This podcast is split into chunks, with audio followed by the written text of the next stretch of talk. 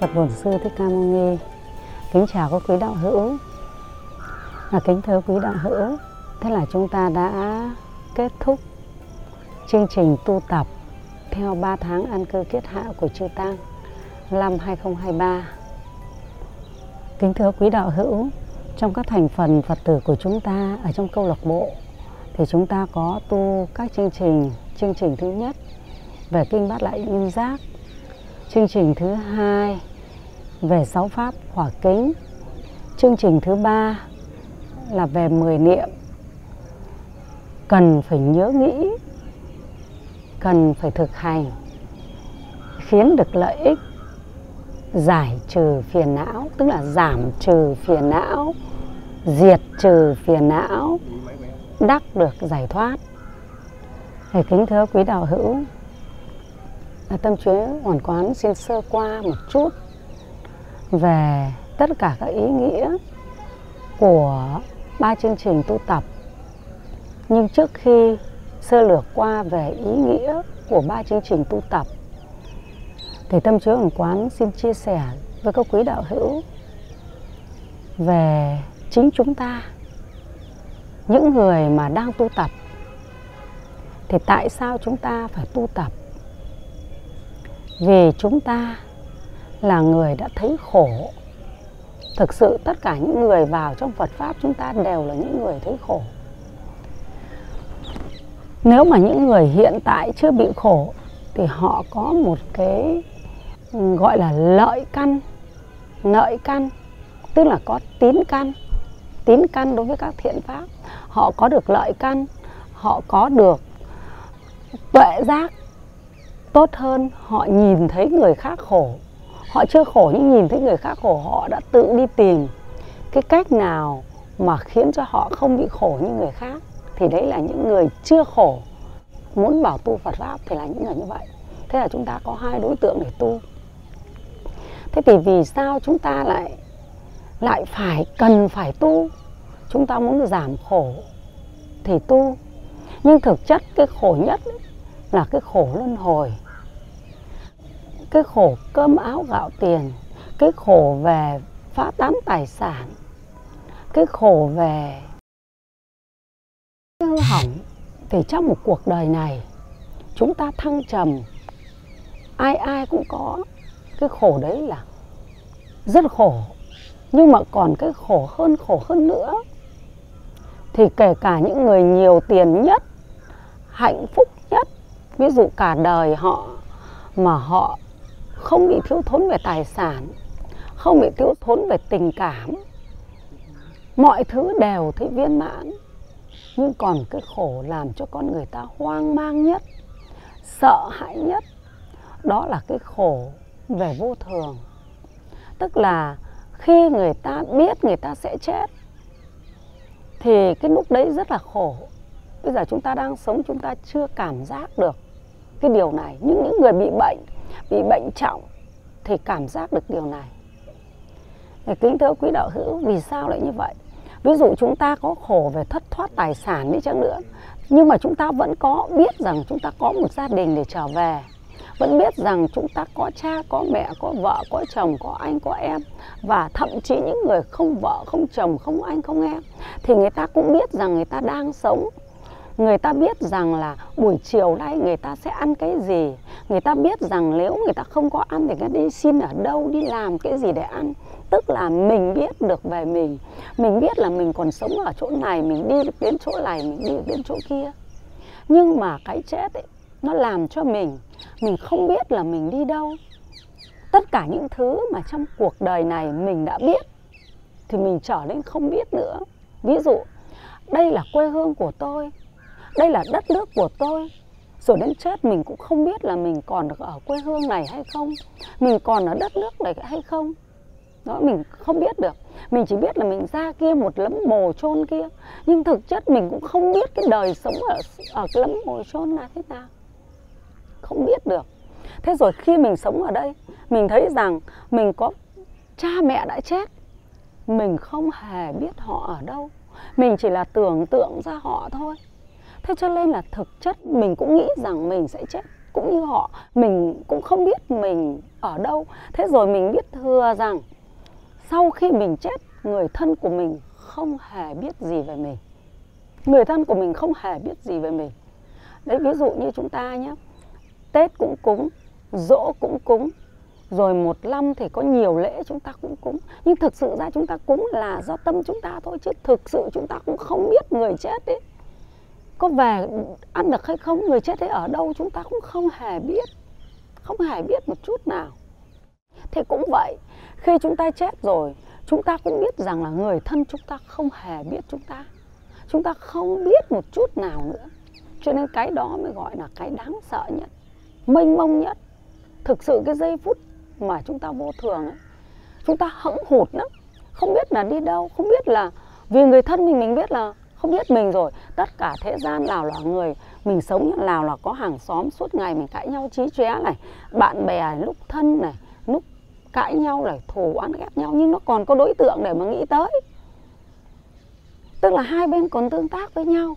Thế nhưng mà đây thì chúng ta hoàn toàn không hề biết một chút nào. Không biết một chút nào. Cái đó là cái hoang mang nhất, cái sợ hãi nhất thế cho nên người vào tu đạo phật ấy, là người ta để quyết định cho mình. Mình biết là hành vi hiện tại của mình hành vi này chết rồi mình đi đâu. Rồi mình biết cách mình thiết lập cho mình một quyến thuộc mới. Chúng ta chết ở kiếp trước. Để chúng ta chết ở kiếp trước. Rồi chúng ta sinh ở trong kiếp này thì chúng ta không nhớ được quyến thuộc kiếp trước của chúng ta là ai. Các quý đạo hữu ạ. Vì vậy cho nên người đệ tử phật chúng ta biết rằng chúng ta sẽ tiếp tục đi đến cuộc đời khác. Chúng ta có quyến thuộc khác. Và chúng ta quyết định quyến thuộc của kiếp sau chúng ta là ai thì chúng ta phải tu từ bây giờ. Đó, thì người đệ tử phật của chúng ta khác với những người không biết đến đạo phật như thế nào? Ở đây tâm trường quán xin đọc một số những cái trường hợp mà những người có tiền, có danh tiếng họ đối diện với cái chết. Nếu như không giác ngộ nếu như không giác ngộ có quý đạo hữu. Tâm chuyên quán xin truyền đến các quý đạo hữu thông tin của hai nhân vật. Cũng nổi tiếng ạ. Cô Britney Darot Rodriguez sinh năm 1978 mất năm 2018 là nhà thiết kế, nhà văn nổi tiếng trên mạng xã hội qua đời ở tuổi 40 sau 10 tháng chiến đấu với bệnh ung thư dạ dày giai đoạn 4. Cô là người có ảnh hưởng tích cực đến thời trang, sức khỏe và phong cách sống. Kể từ năm 2013 đã thu hút được gần nửa triệu người theo dõi trên mạng xã hội. Cô từng xuất hiện trên nhiều tạp chí nổi tiếng trên thế giới. Thì kính thưa quý đạo hữu, bây giờ chúng ta thử đặt mình vào cái cái danh vọng, địa vị tài sản của cô xem là người rất nổi tiếng, sống rất thoải mái. Thế về, cô ấy mắc bệnh ung thư dạ dày giai đoạn 4 và đến cuối cùng, phát ngôn của cô là cảm nhận của cô ấy. cảm nhận của một người có đầy đủ danh vọng, tiền bạc, quyền lực, sức ảnh hưởng. Xem cô ấy là cô cảm nhận thế nào khi mà cô biết cô ấy sắp từ giã cõi đời này phát ngôn của cô như sau I have a brand new car parked that cannot do anything for me. I have a nice Chanel that cannot do anything for me. And I could take a plane any day of the week now, and they will do nothing for me. Tôi có một chiếc ô tô mới toanh, nhưng cũng chẳng giúp gì được cho tôi khi mà tôi mang căn bệnh ung thư, khi sắp từ giã cõi đời này, Thế tôi có một chiếc ô tô mới toanh. Nhưng cái điều đó cũng không giúp gì được cho tôi. Khi tôi sắp từ giã cõi đời này, cảm thấy rất là vô nghĩa khi mà cắt bệnh sắp cướp đi mạng sống của mình, thì mình cảm thấy chiếc ô tô này rất vô nghĩa thế nhưng mà khi mà mình chưa xác định là mình từ giã cõi đời, thì cái ô tô này rất có nghĩa. Bởi vì cái ô tô nó là cái gì? Nó là cái xác định đẳng cấp. Đẳng cấp của mình thuộc đẳng cấp nào trên đi cái ô tô này? Tài sản gì đi được cái ô tô này? Cô ấy nói tiếp tôi có rất nhiều giày dép, túi sách, hàng hiệu, nhưng cũng không giúp được gì cho tôi khi mà tôi mắc bệnh ung thư và sắp từ giã cõi đời này. Đó, các quý đạo hữu. Bây giờ các quý đạo hữu cứ tưởng tượng mình chỉ cần có một cái túi đẹp thôi. Và nhất là những người hay dùng hàng hiệu, thì họ lấy hàng hiệu để làm gì? Để hàng ngày nói lên danh tiếng đẳng cấp của mình. Rồi từ đó sự ganh đua xảy ra, tham cầu xảy ra. Vì mình lấy hàng hiệu để làm danh vọng của mình, cho nên mình luôn luôn phấn đấu để có được hàng hiệu. Và trong cái phấn đấu đó thì đương nhiên nó sẽ có tranh giành đấu đá. Bao nhiêu cái khổ, mình phấn đấu vì nó. Rồi khi mình có hàng hiệu thì sao? Thì mình cũng tỏ vẻ đẳng cấp của mình. Đẳng cấp thì nó có cái tôi hơn người kia gì? Người kia kém bao nhiêu tranh giành, bao nhiêu phấn đấu. Để gì? Để chúng ta có được một cái danh. Cái hàng hiệu này chẳng qua chỉ để có một cái danh thôi, chứ nó không có tính chất là để đựng đồ. Nó không phải thế. Nó chẳng qua chỉ là một cái danh. Thì cái lúc mà chúng ta sắp từ giã cõi đời như vậy, cái bệnh ung thư như vậy, không phương cứu chữa như vậy thì cái danh này nó quả thật là vô nghĩa. Cho nên đức phật mới dạy, mọi thứ như ảo ảnh, như chớp. Như chớp tức là chớp một cái rồi gì? Rồi vụt cái danh cũng thế. Nó như ảo ảnh vậy. Nó như chớp vậy. Nó như bọt biển vậy. Nó tạo thành rồi nó gì? Nó mất. Cái danh này mình tạo thành nó vất vả cả một cuộc đời. Nhưng đến lúc mình không cầm không nắm bắt được nó, không giữ được nó. Ví dụ, bây giờ nằm trên giường bệnh, thì đâu còn ai người ta khen mình tài giỏi, mà lời khen đó cũng không có tác dụng gì đối với mình cả. Không có tác dụng gì. Cho nên nói là sống không phải để người ta khen, mà sống có ý nghĩa. Thế có ý nghĩa thì mình phải biết được cái ý nghĩa đấy, mình mang lại gì cho mình trong các kiếp sau? Trên con đường đi của mình thì chết mình đâu có hoang mang. Như thế này là hoàn toàn rất hoang mang. Bởi vì lúc này mình cảm thấy mọi thứ trở nên vô nghĩa. Bao nhiêu phấn đấu trở nên vô nghĩa. Đấu tranh, ác hại. Suốt ngày đấu đá để tranh giành quyền lợi, danh vọng, tiền bạc bây giờ nằm trên giường bệnh, thấy mọi thứ thật là vô nghĩa, rất vô nghĩa. Cô nói tiếp, tôi có thể đi máy bay bất kỳ ngày nào trong tuần, nhưng điều đó cũng chẳng còn ý nghĩa gì cả. Chẳng còn ý nghĩa gì khi căn bệnh tôi nằm đây. Tôi phải nằm trên giường bệnh, tôi không làm được gì. Tôi sắp từ giã cõi đời này. Tức là tôi có rất nhiều tài sản tài sản đó, tôi phải tạo ra bằng mồ hôi, nước mắt, thậm chí bằng các thủ đoạn tranh giành. Tôi có nhiều danh vọng danh vọng đó thậm chí tôi phải tạo ra bằng rất rất nhiều công sức, đôi khi là những việc bất thiện để tạo thành danh vọng đó. Tôi sống một cuộc đời, tôi nắm giữ danh vọng đó, tôi huy hoàng với danh vọng đó tôi rất huy hoàng, tôi hãnh diện với danh vọng và tài sản đó. Nhưng quả thật đến bây giờ, khi tôi nằm trên giường bệnh này, danh vọng cũng chả giúp được tôi đỡ đau. Danh vọng cũng không làm cho tôi hết hoang mang. Danh vọng cũng không chỉ đường dẫn nỗi cho tôi biết rằng tôi chết rồi, tôi đi về đâu, quyến thuộc của tôi là ai, tôi ở chỗ nào. Tôi không biết. Tôi rất sợ hãi tôi có thể có rất nhiều bạn bè hàng ngày có thể cùng tôi đi chơi, đi hưởng thụ cuộc sống giàu sang. Nhưng giờ này đây, bạn bè có nghĩa gì? Họ có đồng hành được với tôi đâu. Tôi có rất nhiều người thân, hàng ngày quấn quýt bên nhau. Nhưng giờ phút này đây, họ có cuộc sống của họ tôi tiếp tục đi trên con đường của tôi mà không có một ai, không một lời chia sẻ, không một sự tương tác, giao tiếp, không hề biết gì đến nhau nữa. Rất là phũ phàng. Cả đời này phấn đấu cho một sự phũ phàng, cho một sự cô độc, cho một sự trống rỗng, cho một sự hoang mang, các quý đạo hữu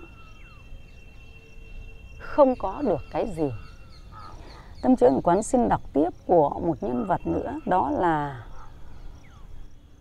nhân vật Adibanat 32 tuổi là một doanh nhân thành đạt ở phía tây nam Sydney, Úc sở hữu công ty về điện và an ninh với khối tài sản khủng được liệt vào danh sách những triệu phú giàu có sớm thành đạt.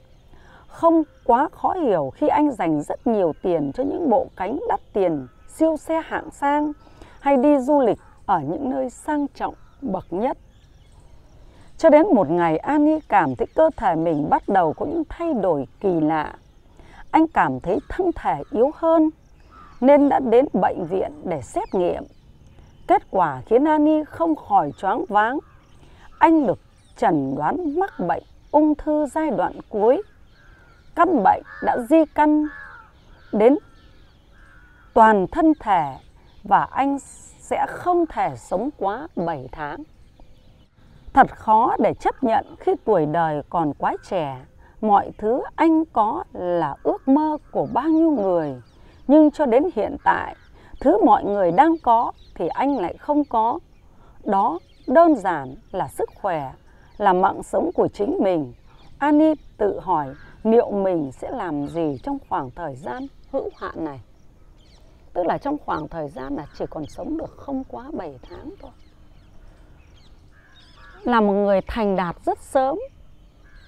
Người thành đạt như vậy là họ rất nghị lực. Họ có sự tính toán sắc bén họ luôn luôn sống trong sự thành công thì mới 32 tuổi đã trở thành một người triệu phú như vậy. Tức là để thiết lập tài sản thì con người ta chắc chắn nó cũng phải ở cái tuổi 14 bắt đầu trở lên 14 tuổi thì mới có thể thiết lập tài sản cho riêng mình được. Còn nếu như còn nhỏ hơn thì là thiết lập tài sản này nhưng vẫn sự bảo hộ của cha mẹ. Thế còn nếu như chúng ta thiết lập hoàn toàn không có sự bảo hộ của cha mẹ thì ít ra cũng phải 18 tuổi 14 tuổi trở lên hoặc 18 tuổi, bắt đầu chúng ta mới có thể là độc lập, thiết lập tài sản riêng của mình. Đấy, các quý đạo hữu thì Ali là một người phải nói là rất nghị lực. Nghị lực lắm, bởi vì trên thương trường này mà mà mới 32 tuổi mà đã trở thành một người triệu phú, trở thành một nhà triệu phú sở hữu một công ty về điện và an ninh với khối tài sản khủng. Không phải là một con người chơi bời. Không phải là một con người lười biếng. Không phải là một con người nhu nhược. Không phải là một con người thụ động. Mà là một con người luôn tìm tòi, luôn phấn đấu, luôn học hỏi, luôn hết mình. Thì mới có sự thành công lớn như vậy. Và có tính chất quyết đoán, quyết liệt thế nhưng mà sẽ trở nên yếu đuối, sẽ trở lên vô định nếu biết rằng cái chết đến. Bởi vì cái kiến thức về sau khi chết đi về đâu thì không có. Trong cái đó thì thừa các kiến thức để thiết lập một cuộc sống vật chất đầy đủ để tìm hạnh phúc của thế gian hạnh phúc của con người thì có thừa kiến thức, có thừa nghị lực, có thừa khả năng, có thừa bản lĩnh. Rất thừa. Nhưng mà cái mà kiến thức sau khi chết đi đâu thì không có. Không có. Cái kiến thức mà làm gì để thiết lập cho cuộc sống sau khi chết thì không có thì không có. Tức là ta sẽ hoang mang. Ta sẽ hoang mang. Các việc làm về sau là thế này Ali quyết định bán hết những chiếc ô tô đồng hồ đắt tiền. Trong đó có một chiếc Ferrari Spirit trị giá hơn 600.000 USD. Anh mang quần áo của mình tặng những người kém may mắn. Chia sẻ trong một video đăng trên mạng xã hội, Ali cho biết căn bệnh ung thư như một món quà giúp anh thay đổi cách sống của mình. Khi bị phát hiện mình bị bệnh và không thể sống lâu thì đó là điều cuối cùng bạn theo đuổi. Tôi nghĩ đây là cách mà chúng ta lên sống. Ali chia sẻ vào tháng 10 năm 2015, Ali đã lập một tổ chức từ thiện để giúp đỡ những người kém may mắn ở quốc gia châu Phi Togo.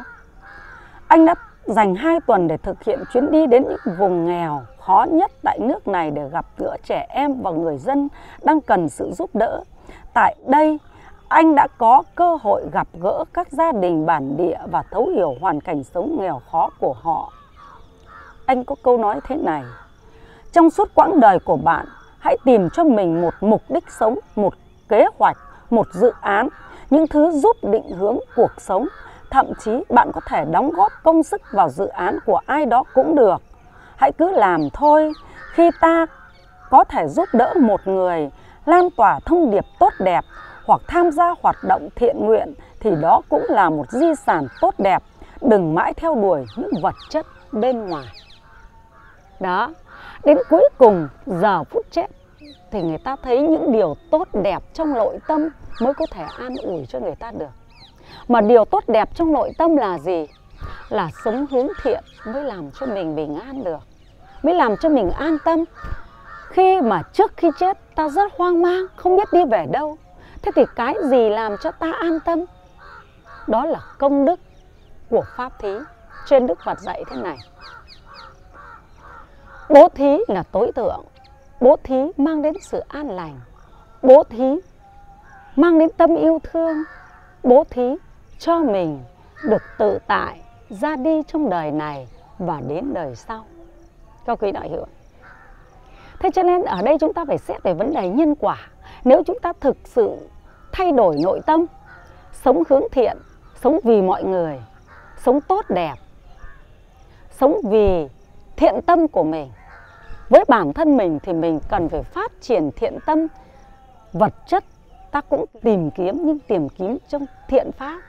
Nhưng chúng ta hãy hướng những điều tốt đẹp đến người xung quanh thì tự tâm ta được an ổn, ta không bị hoang mang. Đó là nhân và đó là quả. Để kính thưa quý đạo hữu, thì tâm chiếu quán chia sẻ như vậy để chúng ta thấy rằng chúng ta là một người đi đúng hướng chúng ta lo cho cuộc sống này, nhưng chúng ta đừng lo rằng chúng ta có một cái đang chờ đợi chúng ta, một cái hoang mang, sợ hãi, một cái đơn độc, một cái mà ai cũng phải trải qua, đó là sinh già bệnh chết. Chúng ta phải trải qua, nó là sự thật. Nếu chúng ta không sống với chánh niệm, không sống với giác ngộ thì ngay trong hiện tại, chúng ta sẽ tàn phá cuộc đời của chúng ta. Chúng ta càng tham lam, càng chấp giữ, thì đến trước khi chết, chúng ta càng hoảng hốt, no sợ. No sợ cái gì? Sợ mất hết. Vì hàng ngày chúng ta không sống cho đi, mà chúng ta chỉ sống vơ về đây là chồng tôi, đây là con tôi, cho nên tôi vì chồng tôi tôi có thể hại tất cả đây là con tôi tôi vì con tôi tôi có thể hại tất cả. Cho nên đến lúc tôi mất chồng tôi tôi mất con tôi tôi mất vợ tôi tôi mất quyến thuộc của tôi thì tôi cực kỳ hoang mang. Tâm chuyên quán lấy ví dụ thế này. Tôi đi làm rất nhiều tiền để tôi sắm ra được một cái nhẫn kim cương. Đến lúc tôi, nếu tôi mất đi cái nhẫn kim cương, tại sao mà tôi lại buồn khổ thế?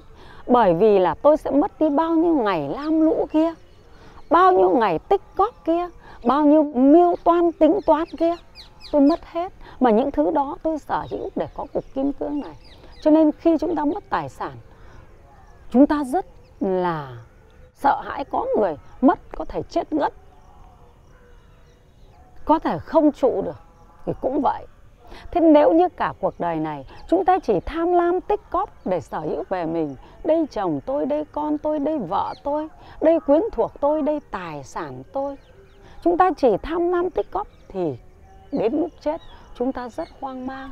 Chúng ta không có một chút kiến thức nào, chúng ta không có một chút tránh kiến nào, chúng ta không có một chút công đức phước báo nào. Chúng ta không có một chút thiện tâm nào để bảo hộ cho chúng ta trong cuộc ra đi, thì chúng ta vô cùng đau khổ. Mà thậm chí rằng, nếu như chúng ta mà sống, có giác ngộ, có tránh kiến, có chánh niệm, chúng ta sống để hướng đến rèn sửa mình, loại trừ cái bất thiện của mình, thành tựu được cái tâm thiện của mình, thì muốn thành tựu được tâm thiện thì phải sao? Phải sống xả, sống yêu thương, sống vì mọi người, sống rèn sửa tâm mình. Đó nếu chúng ta không sống như vậy, thì ngay trong cuộc đời này chúng ta cũng không được nhân quả tốt đẹp. Chúng ta luôn luôn tạo ra ác nghiệp và chịu quả báo. Rồi chúng ta lại không ghế, không có có tư lương về kiến thức, về trí giác, cũng như về phước báo, tạo ra vật chất tài sản cho chúng ta trong các đời sống tiếp theo. Thế là đức phật mới dạy chúng ta thế nào? Bố thí đời này vui, đời sau vui. Tức là bố thí, tức là sống hướng thiện. Chúng ta phải sống gì? Sống có tránh kiến thì mới bố thí được, chứ không thể đi giết con gà, đi cho gọi là bố thí được. Cho nên chúng ta phải có kiến thức về bố thí. Chúng ta phải có kiến thức về thiện tâm, cho nên chúng ta phải học phật pháp. Cho nên bố thí và học pháp, tu tập phật pháp, rèn sửa thân tâm, thì đời này vui, đời sau gì? Đời sau vui. Ra đi, nó gì? Nó thanh thản an lạc ra đi trong giác ngộ trong tự tại không hoảng sợ. Đó là lý do tại sao chúng ta tu tập. Và đó cũng là lợi ích của chúng ta khi tu tập liên tục không gián đoạn trong 3 tháng hệ hạ theo an cư của chư tăng. Đó. Kính thưa các quý đạo hữu ba chương trình tu tập theo an cư kết hạ của chư tăng ấy, chúng ta đi theo một lộ trình của sự giác ngộ, của sự tích lũy công đức, của sự vượt thoát khỏi các bất thiện tâm, của sự thành tựu gì? Thành tựu tâm hướng thiện, rồi đến gì? Thành tựu sự giải thoát. Năm thứ nhất thì chúng ta tu theo kinh bát đại nhân giác. Khi chúng ta tu theo kinh bát đại nhân giác là chúng ta đã có được một lượng kiến thức về gì? Về cảnh giới, về thân tâm của chúng ta. Đấy là điều thứ nhất là thế gian vốn vô thường, cõi nước rất mong manh, tức là chúng ta biết về cảnh giới của chúng ta chúng ta có kiến thức như vậy. Rồi, bốn đại này khổ không, tức là thân của chúng ta gồm có bốn đại đất nước, gió lửa nó hoàn toàn là gây khổ cho chúng ta. Bốn đại này lúc nhiều gió thì cảm dễ cảm lạnh. Lúc nhiều lửa thì dễ cảm nóng.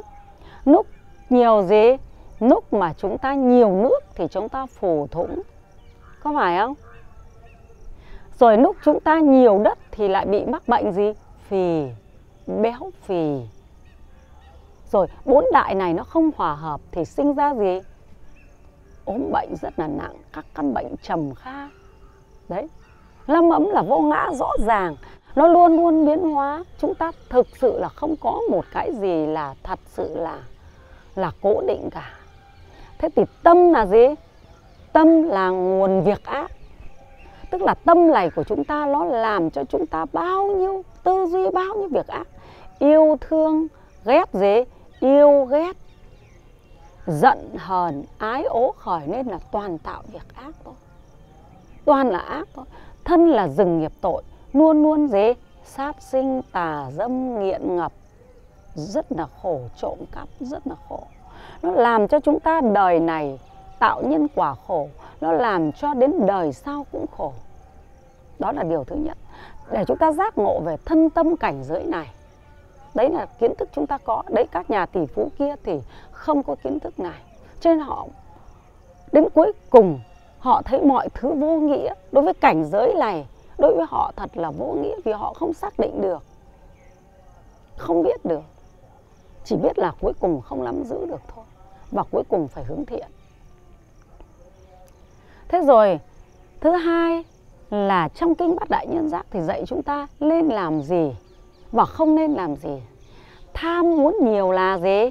Là khổ. Thế rồi cái gì? Lười biếng phải gì? Xa đọa. Đấy. Rồi, lâm dục là gì? Là tai họa. Thế rồi, ngu si phải gì? Sinh tử. Đấy là những điều mà những cái tâm bất thiện này, những cái tâm bất thiện này, tham dục, lười biếng, lười học, không chịu nghe tu học Phật pháp. Đúng không? Tham lam ích kỷ thì đều đi đến xa đọa. Chúng ta phải giác ngộ điều đó. Cái đó chúng ta đi đến xa đọa khổ đau. Bị các ma chi phối. Ma gì? Tử ma. Rồi phiền não ma. Có phải không? Thiên ma, ngũ ấm ma này mới chi phối. Rất là đau khổ. Trong kinh bát đại nhân giác dạy chúng ta lên hướng đến cái gì? Đến cái là ít muốn biết đủ thôi chúng ta làm sao đó chúng ta phải tư duy ra cuộc sống này. Cái gì cần thiết cho mạng sống này thôi. Cái gì cần thiết thôi. Không cần phải tham cầu quá nhiều thì cuộc sống mới có thể cho đi, mới có thể giúp đỡ được. Còn nếu cứ tham cầu vào nhiều thì rất khổ. Chúng ta không quán được nhân duyên. Với ví dụ như là chúng ta có một người vợ hoặc là một người chồng, người ta thì xa đọa cờ bạc các thứ rồi. Rồi người ta làm các việc rất là phi đạo đức rồi. Về lại còn đánh đập vợ con, hoặc là đi cặp bộ về, không chăm lo cho gia đình. Nhưng chúng ta cứ líu kéo, chúng ta cứ ham muốn là chiếm hữu cái ai đó, chúng ta phải khổ. Thế rồi thì chúng ta có rồi, trong các thiện pháp chúng ta có thể là đủ ăn rồi, đủ tiêu rồi. Nhưng chúng ta vẫn có thể gì? Trộm cắp của người. Đấy, ví dụ như là đi làm đường, làm cầu, làm cống thì rút hết vật tư ra. Tham nhũng. Rồi làm hàng giả, thuốc giả. Rồi rất là nhiều thứ. Khiến cho sao? Khiến cho mình không biết phạm hạnh, không biết, ít muốn biết đủ. Tham cầu quá nhiều để rồi, làm sao? Để rồi chúng ta có đầy đủ tài sản, có đầy đủ các thứ rồi đến vô thường đến chúng ta hoang mang bởi vì nó mất hết. Bao nhiêu cái mà chúng ta tham cầu, chúng ta tranh giành chúng ta đoạt có bằng được, nhưng đến rồi vô thường nó cũng làm chúng ta bị mất hết đi như vậy. Thì chúng ta sẽ khổ đau thôi, chúng ta sẽ sợ hãi, chúng ta sẽ cuống lên thôi. Bởi vì cái lúc đó gì? Cái tâm tiếc nó xảy lên. Cái tâm nó rất là tiếc. Bao nhiêu công phu của mình bây giờ, người khác sẽ lấy mất. Thế rồi, chồng mình lấy hay vợ mình lấy sẽ mang đi đâu? Con mình rồi mình không biết đi đấy, nó lấy hết, nó chơi, nó bời. Tất cả những thứ làm cho chúng ta sợ. Thế rồi đôi khi chết là ma rồi cứ về giữ cái tài sản đó, gây khổ cho nhau, thấy nó tiêu xài của mình thì bắt đầu tác động vào nó, làm cho nó khổ đau. Rất khổ. Đó. Rồi, các việc cần học là gì? Ngu si phải sinh tử lên bồ tát thường nhớ luôn học rộng nghe nhiều để tăng trưởng trí tuệ và thành tựu biện tài rồi đem niềm vui lớn giáo hóa cho tất cả. Tức là phải tu học Phật pháp thì chúng ta mới có kiến thức. Ví dụ tâm trường quan chia sẻ với các quý đạo hữu thì hàng ngày phải đến nghe sư phụ gì, giảng pháp, phải biết tư duy thì chúng ta làm sao? Chúng ta mới không phải sinh tử, vừa thoát được sinh tử. Rồi chúng ta mới có gì? Mới có cái tâm thật là rộng lớn để đi gì? Đi giúp đỡ mọi người, sống một cuộc đời có ý nghĩa. Đấy, ví dụ như là cái vị triệu phú Ali kia kìa. Đến khi chết rồi, tài sản rất nhiều thế mới thấy rằng tất cả những gì mà mình sống từ trước đến nay, nào là tính toán, nào là sự thông minh của mình để lập lên công ty, nó vô nghĩa bởi vì tất cả những cái đó nó thành tựu những cái vật mà chúng ta không mang đi được. Đến bây giờ mới thấy rằng chúng ta mang đi, chúng ta giúp đến, giúp đỡ mọi người. Thấy tâm mình được thực sự an ổn, bình an. Mới thật sự mới thấy có ý nghĩa. Còn bao nhiêu cái tranh đua, tranh đấu kia, bất thiện kia, tàn khốc kia. Chỉ để lại khối vật chất vất đi. Mà đến bây giờ, cái tâm mình khổ lão thì chỉ có tâm thiện mới giúp được thôi tâm thiện của mình, tâm bố thí, tâm yêu thương, tâm giác ngộ của mình, nó sẽ làm cho mình không còn tâm đau khổ. Chỉ có tâm mới giúp được tâm. Thế còn lại tâm tham lam, tâm tính toán để hướng về vật chất, nó chỉ làm cho mình khổ tâm bởi vì chính nó là đưa lên từ cái tâm ác. Tâm ác sẽ làm mình thiệt cái tâm bình an. Đấy, các quý đạo hữu, thấy các quý đạo hữu sân hận đối với ai, mưu đồ đối với ai, tâm mình sẽ bất an không bình an.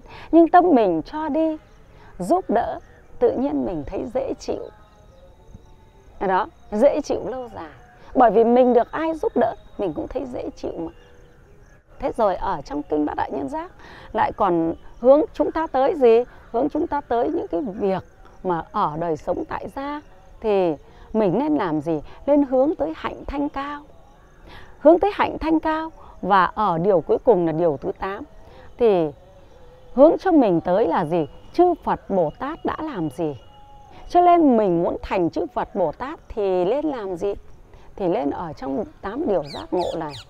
Để mà gì? Mà phát tâm bồ đề, mà tu sửa bản thân, mà tầm cầu sự giác ngộ, mà thành tựu được các công đức. Rồi, mang tất cả các lợi ích đó thành tựu cho mình rồi giác ngộ cho chúng sinh khi chúng ta thành tựu vô thượng bồ đề như đức phật thích ca của chúng ta.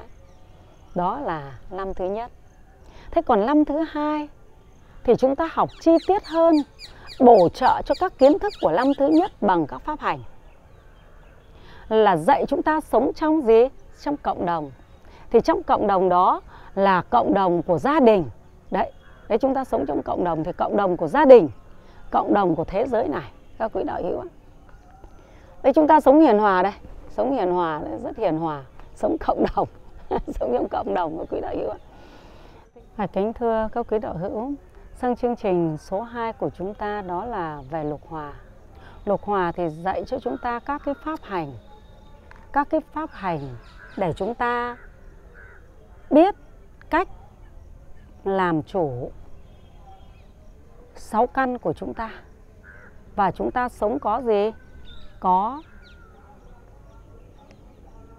tránh kiến. Tức là đời sống của chúng ta, trong một đời sống thì chúng ta gồm có gì nhỉ? Có tư tưởng.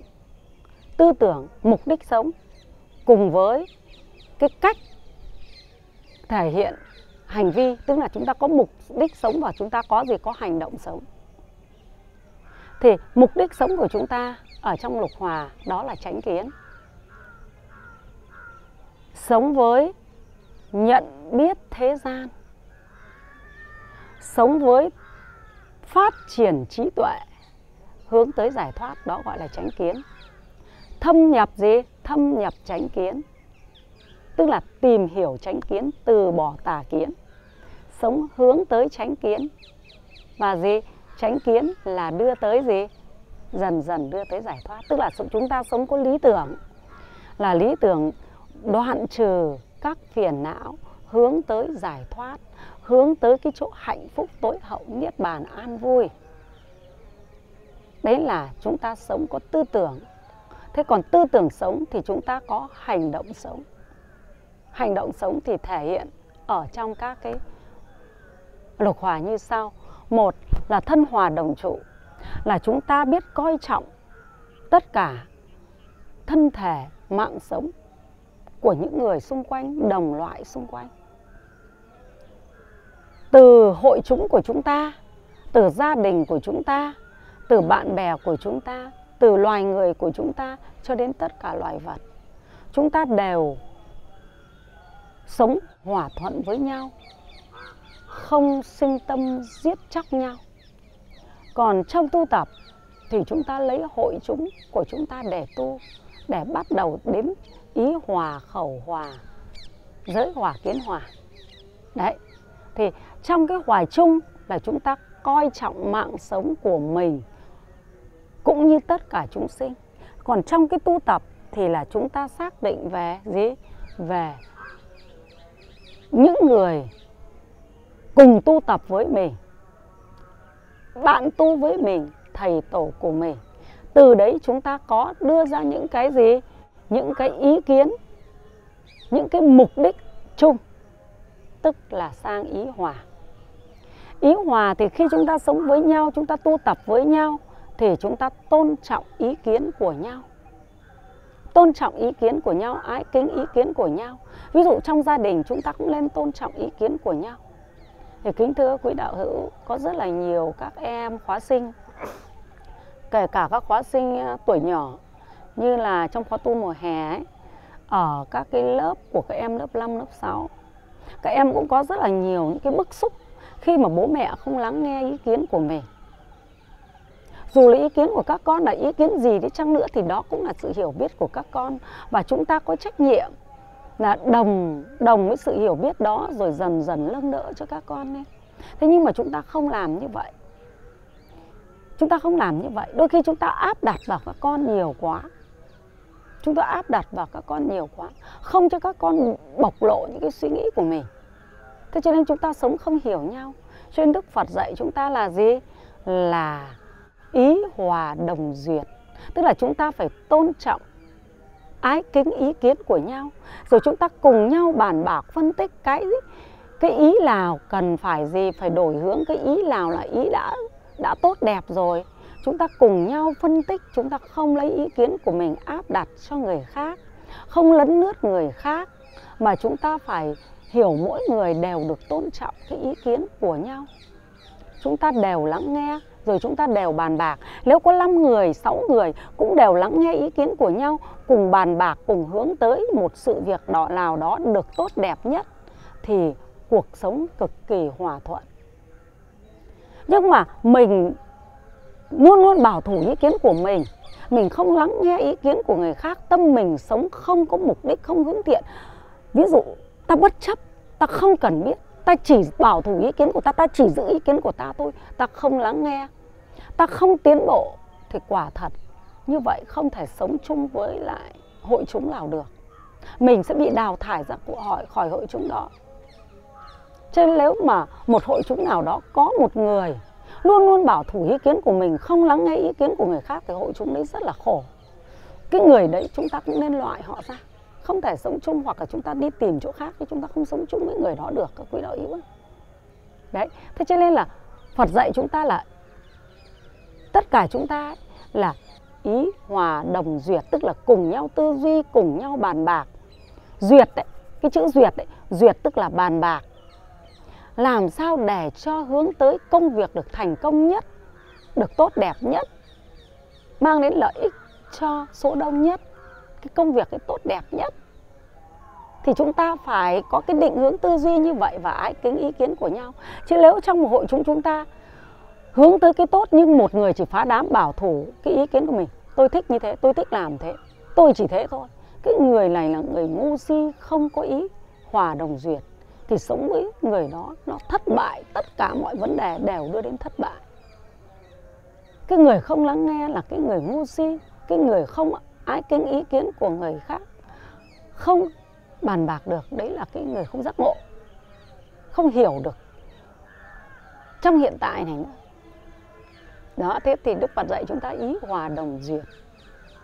Thế rồi sau là gì? Khẩu hòa đấy, trong cái chương trình này, khẩu hòa thì chúng ta có nói những cái việc là thế nào, nên nói những cái gì, chúng ta nên nói những lời nói trước mặt cũng như sau lưng. Luôn luôn mang đến thiện lợi ích cho nhau. Đấy, thiện lợi ích cho nhau. Thế giới hòa đồng tu thì gì? Thì là chúng ta luôn luôn sống với các điều học giới. Tất cả mọi người sống với nhau thì hãy sống đúng giới thế trong cái giới đấy thì gồm có giới cao, giới thấp, thì chúng ta sống với đồng đồng đẳng của chúng ta là ví dụ năm giới thì sống theo năm giới, tám giới thì sống theo tám giới. Nhưng trong đó đức phật dạy có cả giới gì? Kính bậc trưởng lão với bậc thầy tổ thì nên ứng xử thế nào? Đấy, trong các bài kinh. Đối với các bậc trưởng lão có nhiều tuổi hơn thì sống thế nào? Đối với các bậc trưởng lão có trí tuệ thì làm sao thì sống thế nào? Luôn luôn cung kính và đến đó học gì, học hỏi. Đấy là các bậc trưởng lão về trí tuệ, thì không phân biệt tuổi tác. Thế còn các bậc trưởng lão về tuổi tác, tức là nhiều tuổi, thì chúng ta lên sống thế nào? Đối với thầy tổ thì lên cung kính, phụng sự thế nào? Đấy, trong cái chương trình tu này của chúng ta rất đầy đủ. Thế rồi kiến hòa, thì trong đấy thì chúng ta phải hướng tới gì? Hướng tới cùng nhau, kiểm soát nhau để đoạn trừ các bất thiện tâm, đoạn trừ sự vô minh cùng nhau gì? Đàm luận pháp hàng ngày, nên cùng nhau tu Phật pháp tìm hiểu gì? Tránh kiến. Thế rồi lấy tránh kiến để đoạn trừ những tà kiến ở trong tâm chúng ta. Đoạn trừ các bất thiện tâm của chúng ta để hướng tới gì? Hướng tới giải thoát. Đấy là tránh kiến. Luôn luôn chúng ta bàn bạc cái gì, chúng ta cũng đưa người đoạn bỏ các dục. Thực hành đời sống phạm hạnh, biết sống buông xả, biết sống có tránh kiến không mê lầm. Thế còn cuối cùng là lợi hòa đồng quân. Đấy, trong cái bài kinh đấy Đó. thì chúng ta biết gì? Người đi trước, người đi sau chia sớt phần thức ăn cho nhau, chăm sóc với nhau về sức khỏe, chăm sóc nhau, chia sớt cho nhau, trong hoàn cảnh sống giúp đỡ lẫn nhau để chúng ta có thuận duyên hơn, để chúng ta tu tập. Đó là năm thứ hai, chương trình thứ hai chúng ta tu lục hòa là như vậy. Thì ở trong này cũng có nói đến cái việc nếu chúng ta phá sự lục hòa thì quả báo của chúng ta thế nào? Ví dụ ở trong một gia đình, trong một gia đình, chúng ta luôn luôn bảo thủ ý kiến, chúng ta làm cho gia đình mình trở lên lúc nào cũng nặng nề. Chúng ta luôn bảo thủ ý kiến, áp đặt ý kiến thì chúng ta cũng có quả báo. Nhất là chúng ta lại sống làm cho hội chúng tu tập mất lục hòa với nhau thì quả báo xuống gì? Xuống địa ngục sau khi chết. Đấy là quả báo làm cho gì? Làm cho hội chúng không có hòa hợp. Và phước báo, khi mình sống hòa hợp làm cho hội chúng có hòa hợp, thì phước báo đó là công đức khiến cho chúng ta chứng đắc được giải thoát. Đó là năm thứ hai. Thế còn chương trình thứ ba là chương trình về 10 niệm.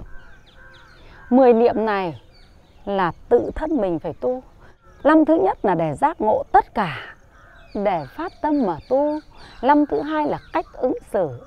Năm thứ ba là tự thân mình để tu. Thứ nhất về niệm phật. Rồi cũng đưa chúng ta đến giải thoát. Niệm pháp cũng đưa chúng ta đến giải thoát. Niệm tăng cũng đưa chúng ta đến giải thoát. Niệm thí cũng đưa chúng ta đến giải thoát. Niệm thiên cũng hướng chúng ta đến giải thoát. Niệm hơi thở cũng đưa chúng ta đến giải thoát. Niệm chết cũng đưa chúng ta đến giải thoát niệm dừng nghỉ niệm niết bàn cũng đưa chúng ta đến giải thoát. Đó là mười niệm.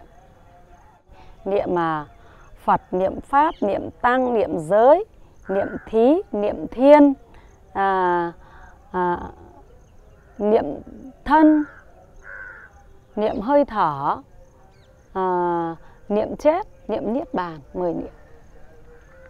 Tất cả chúng ta luôn luôn phải tránh niệm chú niệm trong mười niệm này thì khiến chúng ta sẽ đoạn trừ được gì?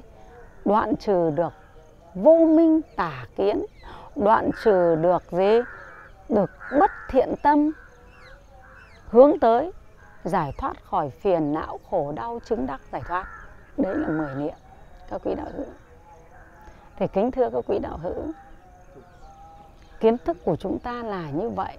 Chúng ta có đầy đủ tư lương, chúng ta có đầy đủ kiến thức để cho chúng ta thực hành để đời sống hiện tại được an vui và gì?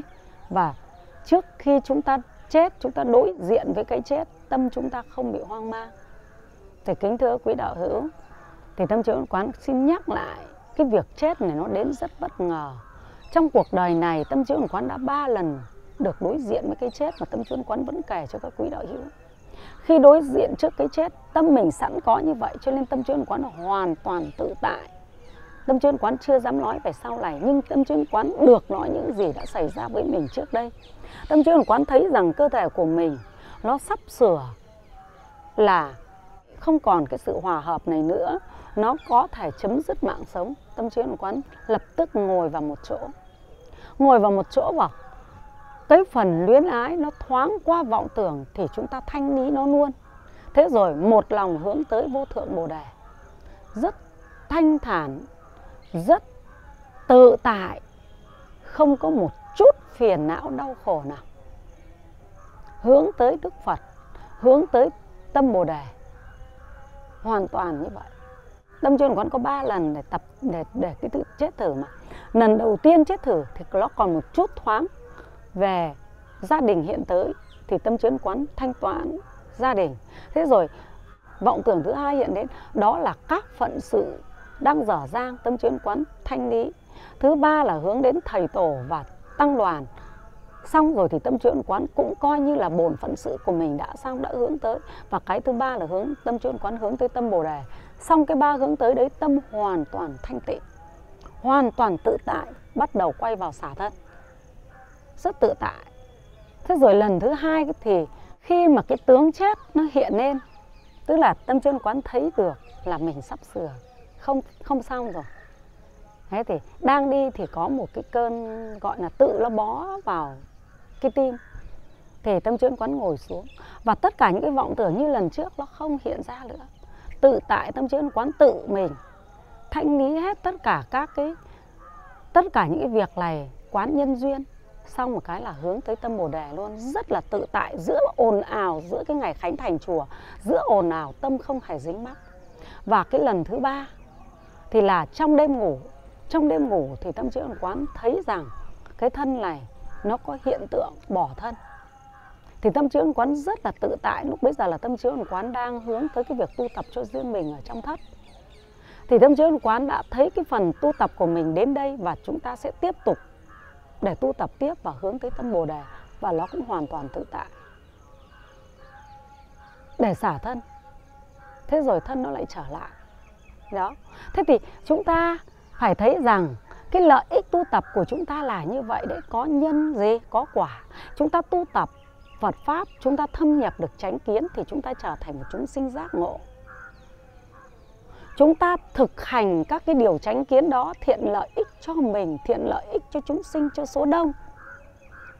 Thì cái phước quả đấy là gì? Là tâm tự tại, trí giác ngộ. Tự tại đi từ đời này đến gì? Đời sau để tương tục các cái việc làm lành thiện của chúng ta. Chúng ta sống hoàn toàn có ý nghĩa, không hề hoang mang. Không phải là để đến giây phút cuối đời này rồi mới hoang mang, mới thấy mình sống chưa hề có ý nghĩa gì, chỉ hoàn toàn tham lam tô bồi cho mình sự ràng buộc trong luyến ái, sự tham chấp trong tài sản, sự tham chấp trong danh vọng, đến cuối cùng vỡ tan, không mang đi được cái gì, không có mục đích sống, hoàn toàn đau khổ. Nhưng tâm bồ đề của chúng ta là có mục đích sống, làm cho chúng ta có thiện lợi thiện lợi, tức là chúng ta làm lợi ích cho mình, làm lợi ích cho số đông. Chúng ta có thiện lợi ở trong đời này, chúng ta có an lạc, hạnh phúc ở đời này, tức là chúng ta sống có lý tưởng. Chúng ta lại tiếp tục đi đến đời sau cũng làm thiện lợi cho mình, thiện lợi cho số đông. Đấy, sống có mục đích là cuộc sống tự tại, hạnh phúc cho chính mình. Và đó mới chính thực là cái chúng ta hướng tới. Nếu chúng ta mong cầu danh vọng thì hãy cự, mong cầu danh vọng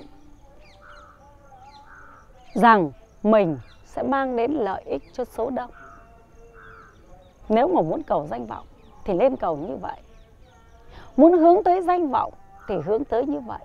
Muốn hướng tới lợi ích thì phải mang lợi ích giải thoát cho mình. Mang lợi ích giải thoát cho gì? Cho chúng sinh.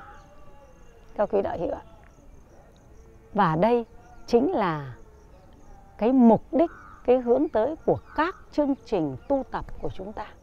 Làm cho mình đời này vui, đời sau vui, hai đời vui. Đức phật gọi những người như vậy là những người có trí. Các quý đạo hữu ạ. Cái gì? Kẻ ngu thì chỉ lo sự nghiệp đời này. Đấy, lo sự nghiệp đời này, tiền tài, danh vọng. Nhưng gì?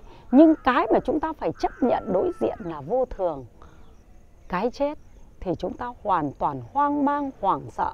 Dù rằng khi thiết lập tiền bạc và danh vọng là con người hoàn toàn quyết đoán, mạnh mẽ, nhưng trước cái chết đều hoang mang, đều sợ hãi.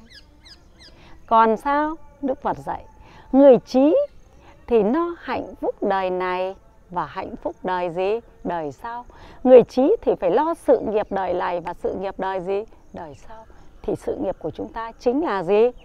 Là thâm nhập phật pháp, tăng trưởng chánh kiến, thực hành các hạnh, hướng tới vô thượng bồ đề, thì đời nào ra chúng ta cũng là người sống có mục đích, rèn rũa bản thân. Để cho chúng ta có hạnh lớn, có tâm lớn, có trí lớn, có danh lớn.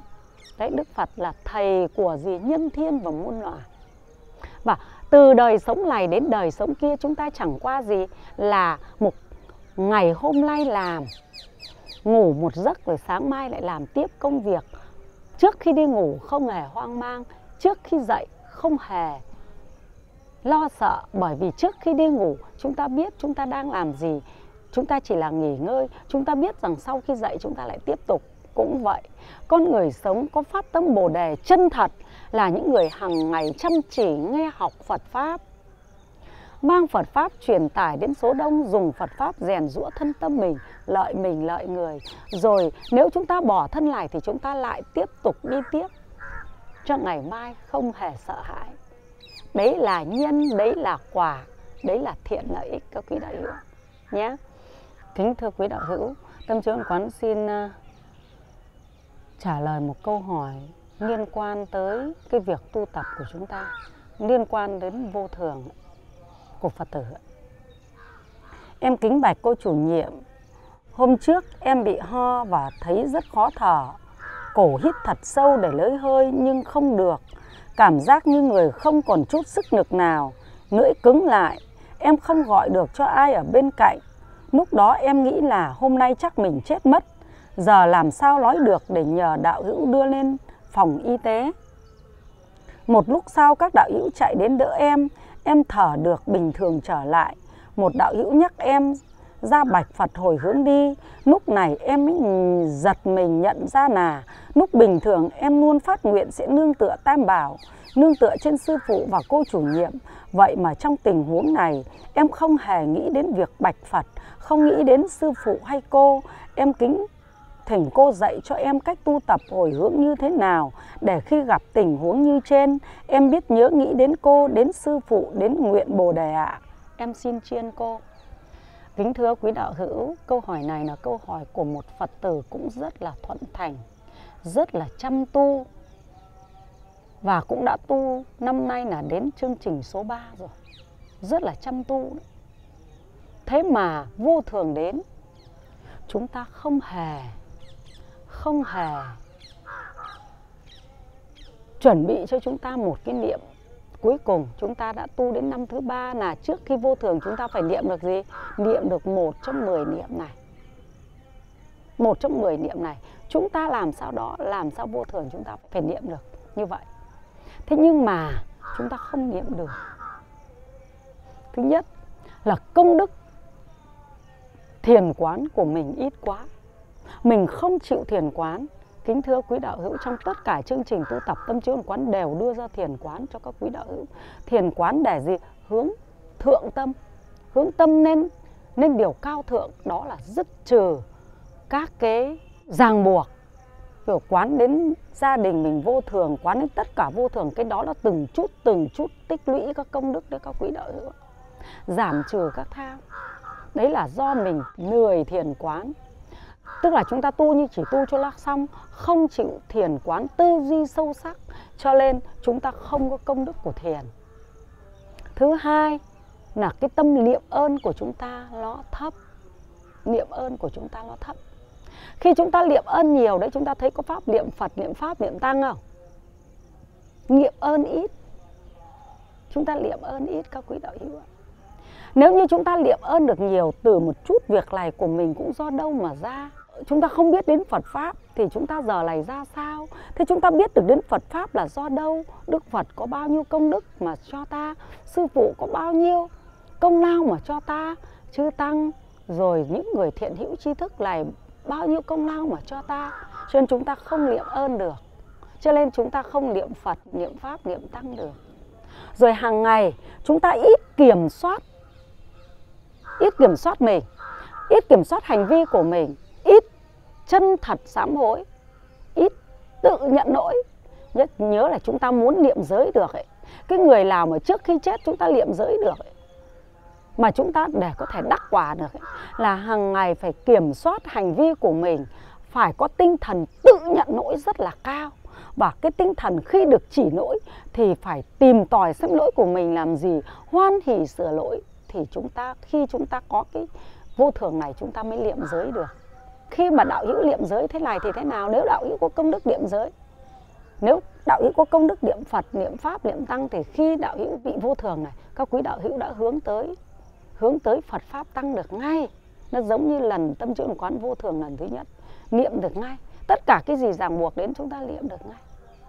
Thế còn niệm công đức bồ đề, niệm bồ đề là niệm về hạnh nguyện của mình ấy, thì hàng ngày các quý đạo hữu phải kiểm tra thân tâm của mình. Xem là cái gì chúng ta đã làm được đúng giới cái gì chúng ta đã làm việc làm của chúng ta đã đúng cái hạnh nguyện bồ đề cái việc làm gì đã đúng với lục hòa việc làm gì chưa đúng với lục hòa. Cái nào là thiện tâm cái nào là bất thiện tâm thân làm ra sao khẩu làm ra sao ý làm ra sao chúng ta đều phải niệm chúng ta đều phải thanh lý hàng ngày chúng ta đều phải hàng ngày phải nhìn vào nội tâm của mình, phải kiểm soát các hành vi của mình. Lời nói này của mình đã phù hợp hay chưa? Hay chưa phù hợp? Việc làm này của mình đã phù hợp hay chưa? Hay chưa phù hợp? Cái nào là lỗi, cái nào là tội? Các quý đạo hữu ạ. Cái nào là lỗi, cái nào là tội? Cái nào là việc lên phát huy, cái nào là việc lên từ bỏ? Nếu chúng ta không hàng ngày làm được như thế thì chúng ta vô thường, hoàn toàn chúng ta mất kiểm soát, hoàn toàn trong hoang mang, hoàn toàn trong sợ hãi chúng ta nhớ là học Phật pháp là phải thực hành thì mới có giá trị. Còn nếu chúng ta chỉ nghe Phật pháp thôi, xong chúng ta không thực hành thì quả thật nó không có giá trị gì cho chúng ta đâu. Không có giá trị đâu. Cái chết nó là như thế đấy, vô thường nó là như thế, nó rất nhanh. Cho nên hàng ngày chúng ta phải tích tập công đức thì tự lúc trước khi chết nó sẽ có thành quả thôi, các quý đạo hữu ạ. Được nhắc lỗi, được chỉ lỗi là một hạnh phúc lớn của chúng ta. Niệm giới là như thế được người khác chỉnh sửa cho mình là một hạnh phúc, là phước báo của chúng ta.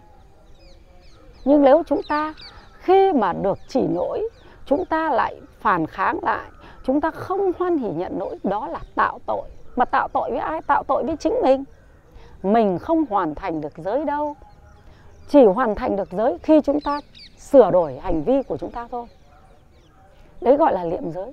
Tất cả những gì đưa đến chỉnh sửa hành vi từ bỏ hành vi bất thiện, tâm bất thiện, đưa đến hành vi thiện, tâm thiện đều là liệm giới, đều là sống trong giới, đều là người thực hành giới. Cho nên tự nhận lỗi và hoan hỉ khi được chỉ lỗi, đó là người thực hành giới, các quý đạo hữu.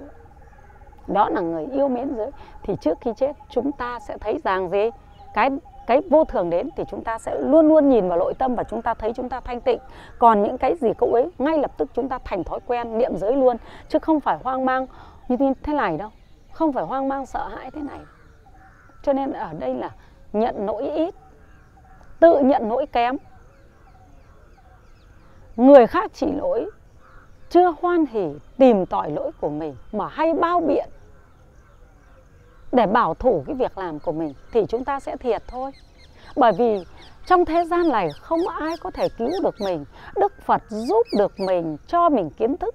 Còn nếu mình không thực hành thì coi như mình cũng chết. Ví dụ chúng ta giữa biển, người ta lém cho mình một cái phao thì mình phải lắm đến cái phao đó, người ta mới kéo mình vào được. Thì đức phật cũng vậy.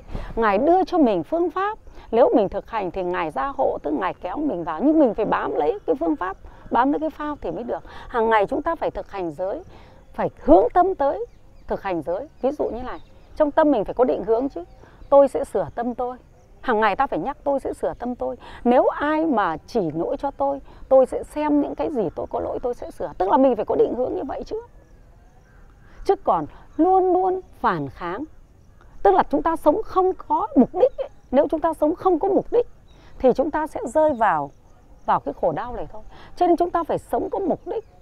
Hàng ngày phải rèn sửa thân tâm mình. Mình phải mong muốn cái việc duy nhất của mình là rèn sửa thân tâm của mình. Từ cái việc sửa thân tâm mới đi đến các hành vi, các quý đạo hữu mới hướng thiện được.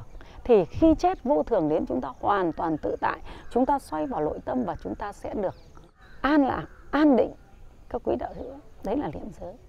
Thế còn niệm thị niệm thiên hơi thở vào, hơi thở ra, tất cả các cái niệm này nó đều phụ trợ cho các cái niệm kia cả. Thôi các quý đạo hữu nó đều phụ trợ cho niệm phật, niệm pháp, niệm tăng, niệm giới. Thì tất cả cái niệm thí, tất cả các cái niệm đấy, niệm thí, niệm thiên, niệm thân, niệm hơi thở, niệm chết, niệm niết bàn, nó đều phụ trợ cho tất cả các niệm Phật, niệm Pháp, niệm Tăng, niệm giới bởi vì tất cả cái niệm Phật, niệm Pháp, niệm Tăng, niệm giới này đều là gì? Đều có niệm dừng nghỉ liết bàn ở đấy, đều có niệm thí ở đấy, đều có niệm thân ở đấy, đều có niệm hơi thở ở đó, đều có niệm chết ở đó. Các quý đạo hữu. Thế cho nên chúng ta sống là phải có gì? Cái chu kỳ thứ ba là chúng ta sống phải có lý tưởng. Phải có lý tưởng. Đó là gì? dèm sửa thân tâm hướng gì? Hướng tới giải thoát. Chúng ta không có sống có lý tưởng thì hoàn toàn chúng ta là người thụ động. Và trước khi chết, chúng ta sẽ hoang mang. Điều đó là tất yếu. Chúng ta không hơn thua phải trái với ai được đâu, bởi vì đối diện trước vô thường, một mình mình đơn độc đối diện với nó. Và công đức của mình, trí tuệ của mình sẽ quyết định thế mà có công đức, có trí tuệ thì hàng ngày chúng ta phải gì? Tích lũy chứ không phải lúc đấy chúng ta có thể làm được đâu. Lúc đấy nó là quả rồi. Hàng ngày chúng ta có hướng tới hướng tới rèn sửa tâm thì ngay lập tức đến lúc chết, hoàn toàn chúng ta tự tại. Chúng ta niệm phật cũng là để gì? Rèn sửa tâm. Chúng ta niệm pháp cũng là rèn sửa tâm. Chúng ta niệm tăng cũng là rèn sửa tâm. Chúng ta niệm giới cũng là rèn sửa tâm cho nên nếu như một người sống không có mục đích tức là không chịu rèn sửa tâm mình thì là người sống không có mục đích. Mà người sống không có mục đích ắt là phải hoang mang trước lúc chết phải lo sợ.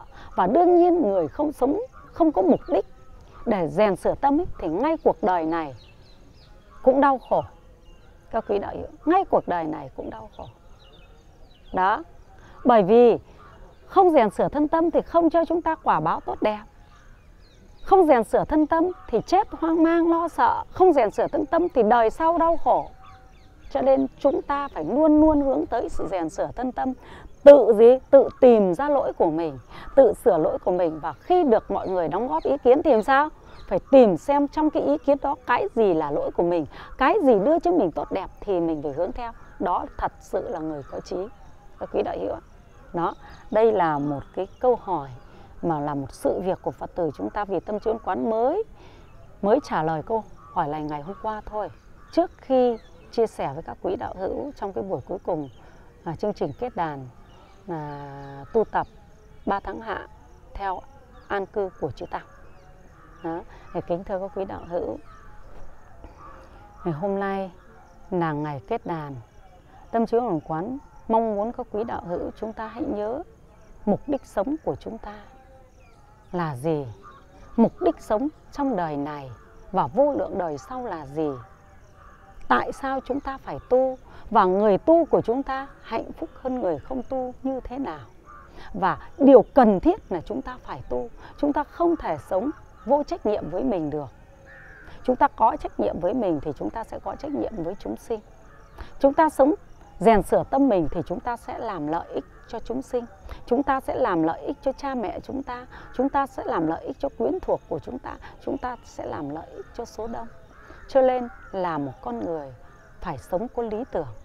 Lý tưởng rèn luyện tâm thức, chứ còn lý tưởng chỉ hướng tới vật chất thì cũng như các nhà tỷ phú kia, những nhà có danh vọng kia, trước khi chết họ cảm thấy cuộc đời này họ không có lý tưởng đâu. Cho nên họ đều phải quay lại lý tưởng là sống với thiện tâm các quý đạo hữu phải rèn sửa mình sống với thiện tâm, sống với nội tâm mới chính là sống cho mình. Còn sống chỉ tìm cầu vật chất thì không phải sống cho mình đâu. Sống hoàn toàn hại mình, nhé. Thì kính thưa các quý đạo hữu, tâm chiếu ẩn quán xin lấy tiêu đề của buổi chia sẻ này đó là sự cấp thiết cần phải làm trong cuộc đời. Tâm chiếu ẩn quán xin chúc các quý đạo hữu, chúng ta hãy hiểu thật sâu về sự cấp thiết này, việc cấp thiết này và chúng ta cùng nhau sách tấn nhau, tinh tấn tu học Phật pháp để chúng ta trở thành một người sống có lý tưởng. Không những lý tưởng một đời mà lý tưởng nhiều đời. Để cho chúng ta không bị hoang mang và chúng ta có được kết quả lợi ích ngay trong đời hiện tại. Chúng ta được giảm trừ khổ đau và các kiếp sống tiếp theo của chúng ta. Chúng ta đi trong định, không bị hoang mang. Chúng ta được định trong thiện pháp, định trong lý tưởng bồ đề. Chúng ta sẽ tưới tầm hạnh phúc của chúng ta bằng cách hướng thiện tâm giải thoát. Chúc các quý đạo hữu và gia đình một mùa kết tu tập ba tháng ạ. An vui và hạnh phúc cùng nhau tu tập Phật Pháp, cùng nhau kết duyên Pháp lữ, trợ duyên cho nhau tu hành để thành tựu vô thượng Bồ Đề cho mai sau. Nam Mô Phật Bổn Sư Thích Ca Từ bi bao la Thương chúng sinh như thương con đò